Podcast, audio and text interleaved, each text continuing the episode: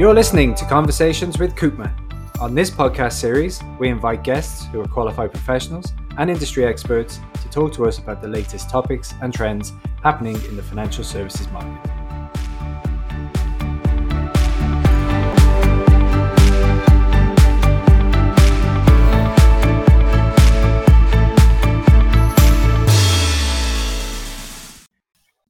Welcome to Conversations with Koopman, Season 2 Making Sustainability Your Business, in association with One Tree Planted. One Tree Planted are a global non for profit reforestation organisation.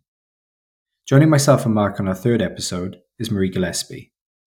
Marie is currently a senior equity analyst and has covered various markets and sectors as both an equity analyst and equity portfolio manager over a 20 year period. Marie has a strong interest in sustainable investment and holds a certificate in sustainable investing and finance and CFA ESG qualifications. She is also a mentor in the CFA Challenge program. In this episode, Marie talks to us about when she first became aware of the sustainability movement, what is driving this agenda currently, how companies are dealing with challenges, and what she anticipates in the future when looking at regulation and consumer demand. Marie, you're very welcome. Thank you very much for joining us today. I suppose, as a starting point, Marie, um, when did you first become aware of sustainability as a movement, let's say? Okay, so my background, I was a fund manager of Japanese equities for a very long time. And I suppose the first time I became aware of sustainability was back in 2010, when, if you cast your mind back to what happened in 2010, Fukushima, and the tsunami and earthquake that happened at the time, and of course, everybody probably remembers the, the incident, but what you might not be aware of is that there were 54 nuclear reactors in Japan at the time that made up 30% of the total power production in Japan. And what happened, of course, is that when one power plant is hit with a with a tsunami that renders it inoperable, and, and obviously there's a major disaster, every single other power plant, as and when they came up for their annual inspection, wasn't allowed to restart because if you think about it who could say that the tsunami walls were high enough and that you know they were definitely safe? They were all of course on the coast. So i suppose as a fund manager then what i was looking at was a lot of energy initiatives at the time whether it was from the prime minister of japan and it was across the board on top of which you had all the car companies, so the Toyota, the Honda, the Nissans of this world, looking at electric vehicles, of course. You had Panasonic looking at battery technology at the same time. You had Asahi Kasei, the chemicals company, looking at maybe some hydrogen technology, as well as some um, energy saving methods in the house. So I suppose I was becoming aware of it from, from a number of angles in the Japanese context. But what I hadn't appreciated I thought it was just one of these themes in the same way that I was looking at the Tokyo Olympics and the infrastructure being built out or aging population, the demographics there. But then when I moved across to the Irish market three years ago now, suddenly I was meeting all of the Irish companies, whether that was Kingspan with their insulation products, whether that was Smurfit Kappa with, you know, the paper technology so that we use less plastic, or, you know, frankly, across the board, Greencoat Renewables, all of them. So suddenly I was seeing this theme not just from a Japanese context and indeed an Irish context, but because the Irish players in the market by definition have competitors in Europe and the US and elsewhere, suddenly you realize this is a really big theme that's happening everywhere. And I don't think the market's looking at it yet. Mm. But that's uh, I think that's typical of, of Ireland, really, isn't it? It's, it's always a number of years behind our, our counterparts elsewhere. I suppose it's it is now the focus of these boards to, to, to drive this change, you know. But uh, from your perspective, what is what is driving it? Yeah, I do, first of all, I don't think it's fair to say that Ireland wasn't catching up to it yet. I think it's I don't think the market was catching up to it because you know I was working for an Italian fund manager, you know, looking at eh, international equity. So I think the market was slow to catch up in many in the, many the same way that that you or I, you know, might be going, you know, how did I not realize 10 years ago that buying all those coffee cups or whatever it might be um, yes. is really bad for the environment? You sort of go, mm. gosh, you know, why wasn't I thinking of it then? So I think the market was no different in that context. What's driving the change now? Look, it's it's coming. I, I nearly don't know where to start. It's coming from so many angles. So the first thing is the consumer. So consumers are mm. beginning to realize that it's not just about the recycled coffee cup or driving the electric vehicle, that actually they can make their money matter in terms of financial products and how they save and how they use their savings or their pensions. So that's one element. Then there's a generational shift going on at the moment as well. So whether that's the generation as the older generation pass on some of their, their money to the younger generation who who typically care more about how their money is invested. But there's also an increasing proportion of women that are making up a, a bigger portion of funds generally. And that transfer of wealth, statistically speaking, women care more about how their money is invested as well. So that's going on as well. Then at a company level, there's there's there's all sorts of reasons for looking more at sustainability. First of all, it's a hiring tool and a retention tool because as I, I talk about that younger demographic that really care about where they work and, and what their own company sustainability targets are. There's also a marketing tool because quite frankly, sustainability sells, you know, not to be too mm. blasé about it, but you know that's a fact. And the good news in that re- regard is that um, there's more and more regulation around that. You can no longer just say, "Oh, you know, we're mm-hmm. sustainable, that you actually have to prove it, which is great. Mm-hmm. And mm-hmm. thirdly, it cuts costs for companies. So if you think about it, when you're more sustainable, you're basically wasting less. And so whether that's less energy or throwing away less product or, you know, the circular economy, looking at that as a company, by and large, you're going to cut costs. There may be some investment up front, but it's going to be very good for you. And then a really huge piece of the equation that I've left to last is regulation. And, you know, I nearly don't know where to start on that. So, you know, whether you're talking about central banks, you know, there's a group of uh, central banks that have gotten together, Network for Greening the Financial System. And this all started really, I suppose, with Mark Carney saying, you know, this is a risk that we need to look at. And so central banks are going, you know, we need to regulate for this. Mm. And therefore, banks themselves are going, you know, we need to look at physical risks from climate change. So whether that's you know the risk of flooding or fires or or drought or whatever it might be, depending on where your assets are. But there's also transition risks, which is to do with the regulations that might change going forward. What's going to come down the line that could impact us? You know, are those oil wells going to be worth the same amount of money in ten years' time or twenty years' time? So that's the central bank level. Then you've got your government level. So, um, particularly in Europe, obviously we've got the European Green Deal.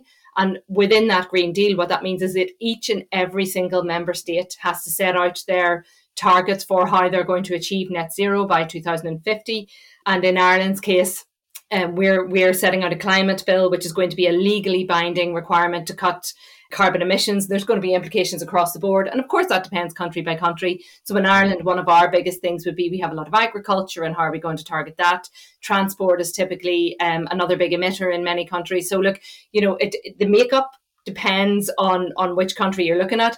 But no matter which way you look at it, whether you're Germany, Ireland, France, um, you're going to have to set out how you're going to be net zero. And even the US is, is coming in on that. You know, Biden has made a big difference in how mm. the US is looking at climate change. I think it's fair to say that his predecessor maybe just wasn't as concerned. Um, so you know, there's lots, and then on top of that, so you've got accounting regulations coming in. You've got sustainable finance disclosure regulations, which I kind of referenced earlier. In other words, if you tell people that you have a green product that you it's no longer enough to say that you've got to actually go you know here's here's what I mean by that, and here's the targets that I'm setting myself. So look, it's coming everywhere is the answer. Um, I think from a company perspective, even if you don't believe in climate change or you're you're completely agnostic about it all, the regulations themselves are driving your necessity to look at it.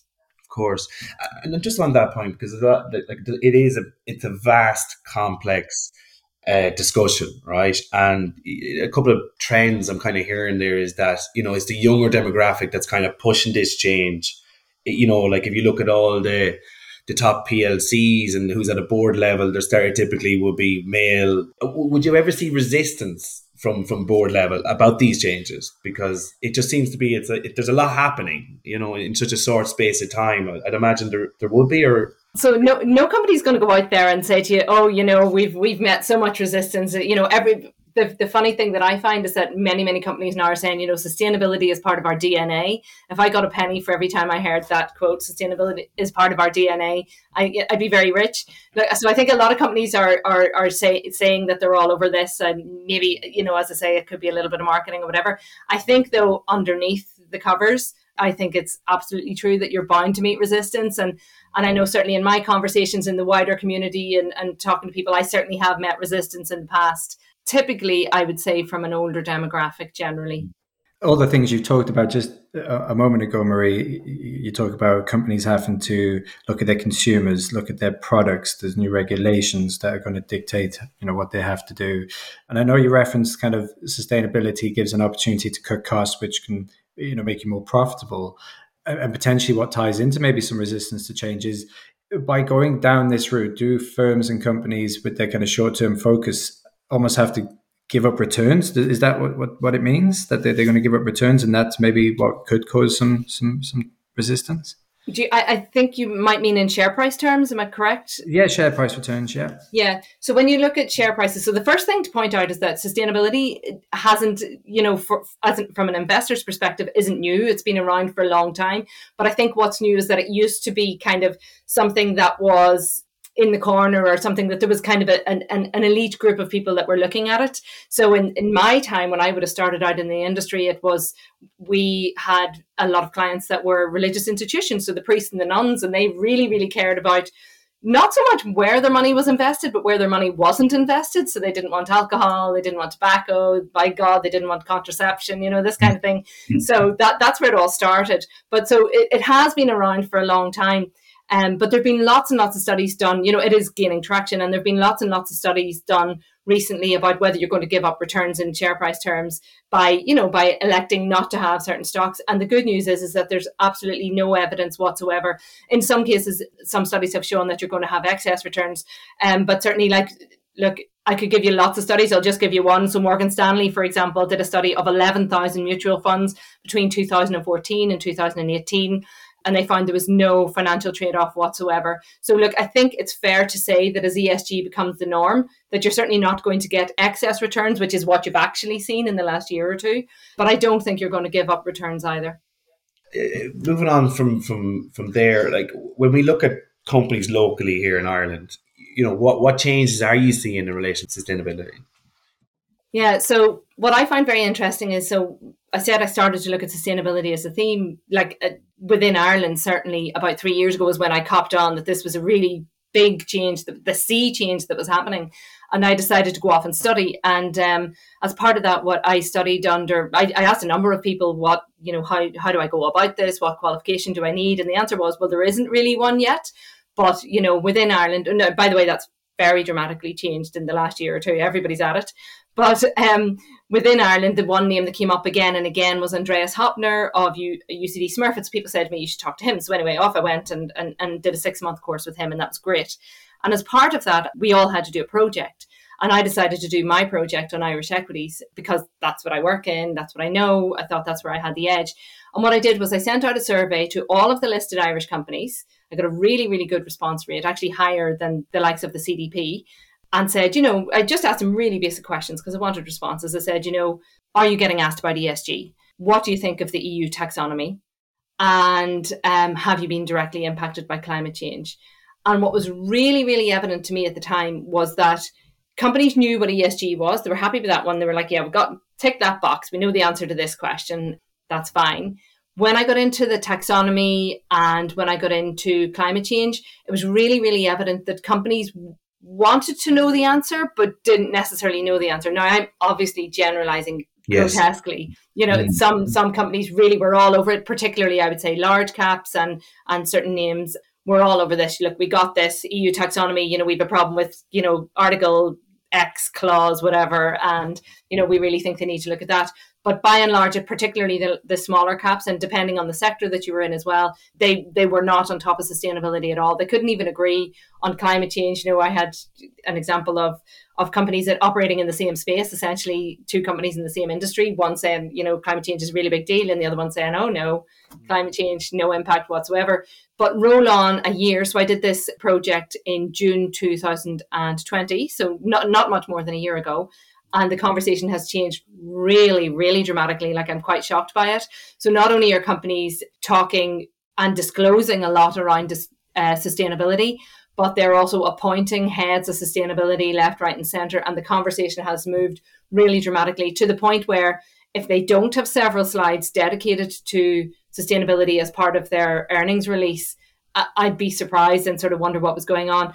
I will say though that as a fund manager or as an investor, and, and this is the point, that you do need to look at exactly what they're saying because, you know, you can claim to have net zero targets and that th- those net zero targets can be, oh, we're, well, we're planning to buy some carbon offsets in 2050. So it's, you know, just because a company says it's sustainable doesn't mean it is. However, at least they recognize that it's an important topic of conversation and something that they need to be all over. Mm. But that's it. Like that's what companies are doing. Is is, is you're trying to loop create a loophole to see to, so that they are perceived as being sustainable when in actual fact in their day to day runnings are actually not. But that's a, a conversation for another day, right? Um, I suppose you know as you've just said, deceleration up even within within the period of twelve months.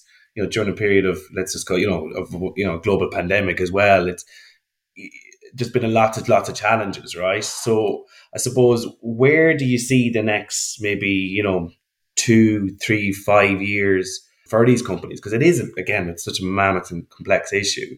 Um, yeah. Like what do you what do you and again I don't I don't know it's a very hard question to ask and answer, but where where do you see this going realistically? Well, from a company perspective, so I've made the point that you know a year ago some companies didn't really have strong opinions or strong knowledge in the area. Um, I still think there's a big journey to go. So just because you appoint a head of sustainability doesn't mean that you automatically the following week or the following year ha- have hit all your targets. So I think it's a journey, and I think that they're beginning to take that seriously. I think you're going to see an increasing amount of companies realizing that yeah, that the investor has copped on to this and that you know, setting these net zero targets isn't enough, that we need to clarify that, for example, we're including scope three emissions. Uh, we need to have midterm targets along the way because, you know, companies are a little bit like politicians. You know, the CEO of a company, he's not going to be around in 10 years or 20 years' time. So he can, you know, make all the targets he wants if he doesn't actually, he or she, I should say, yes. um, if, if they don't have to be around. So those midterm targets are very important.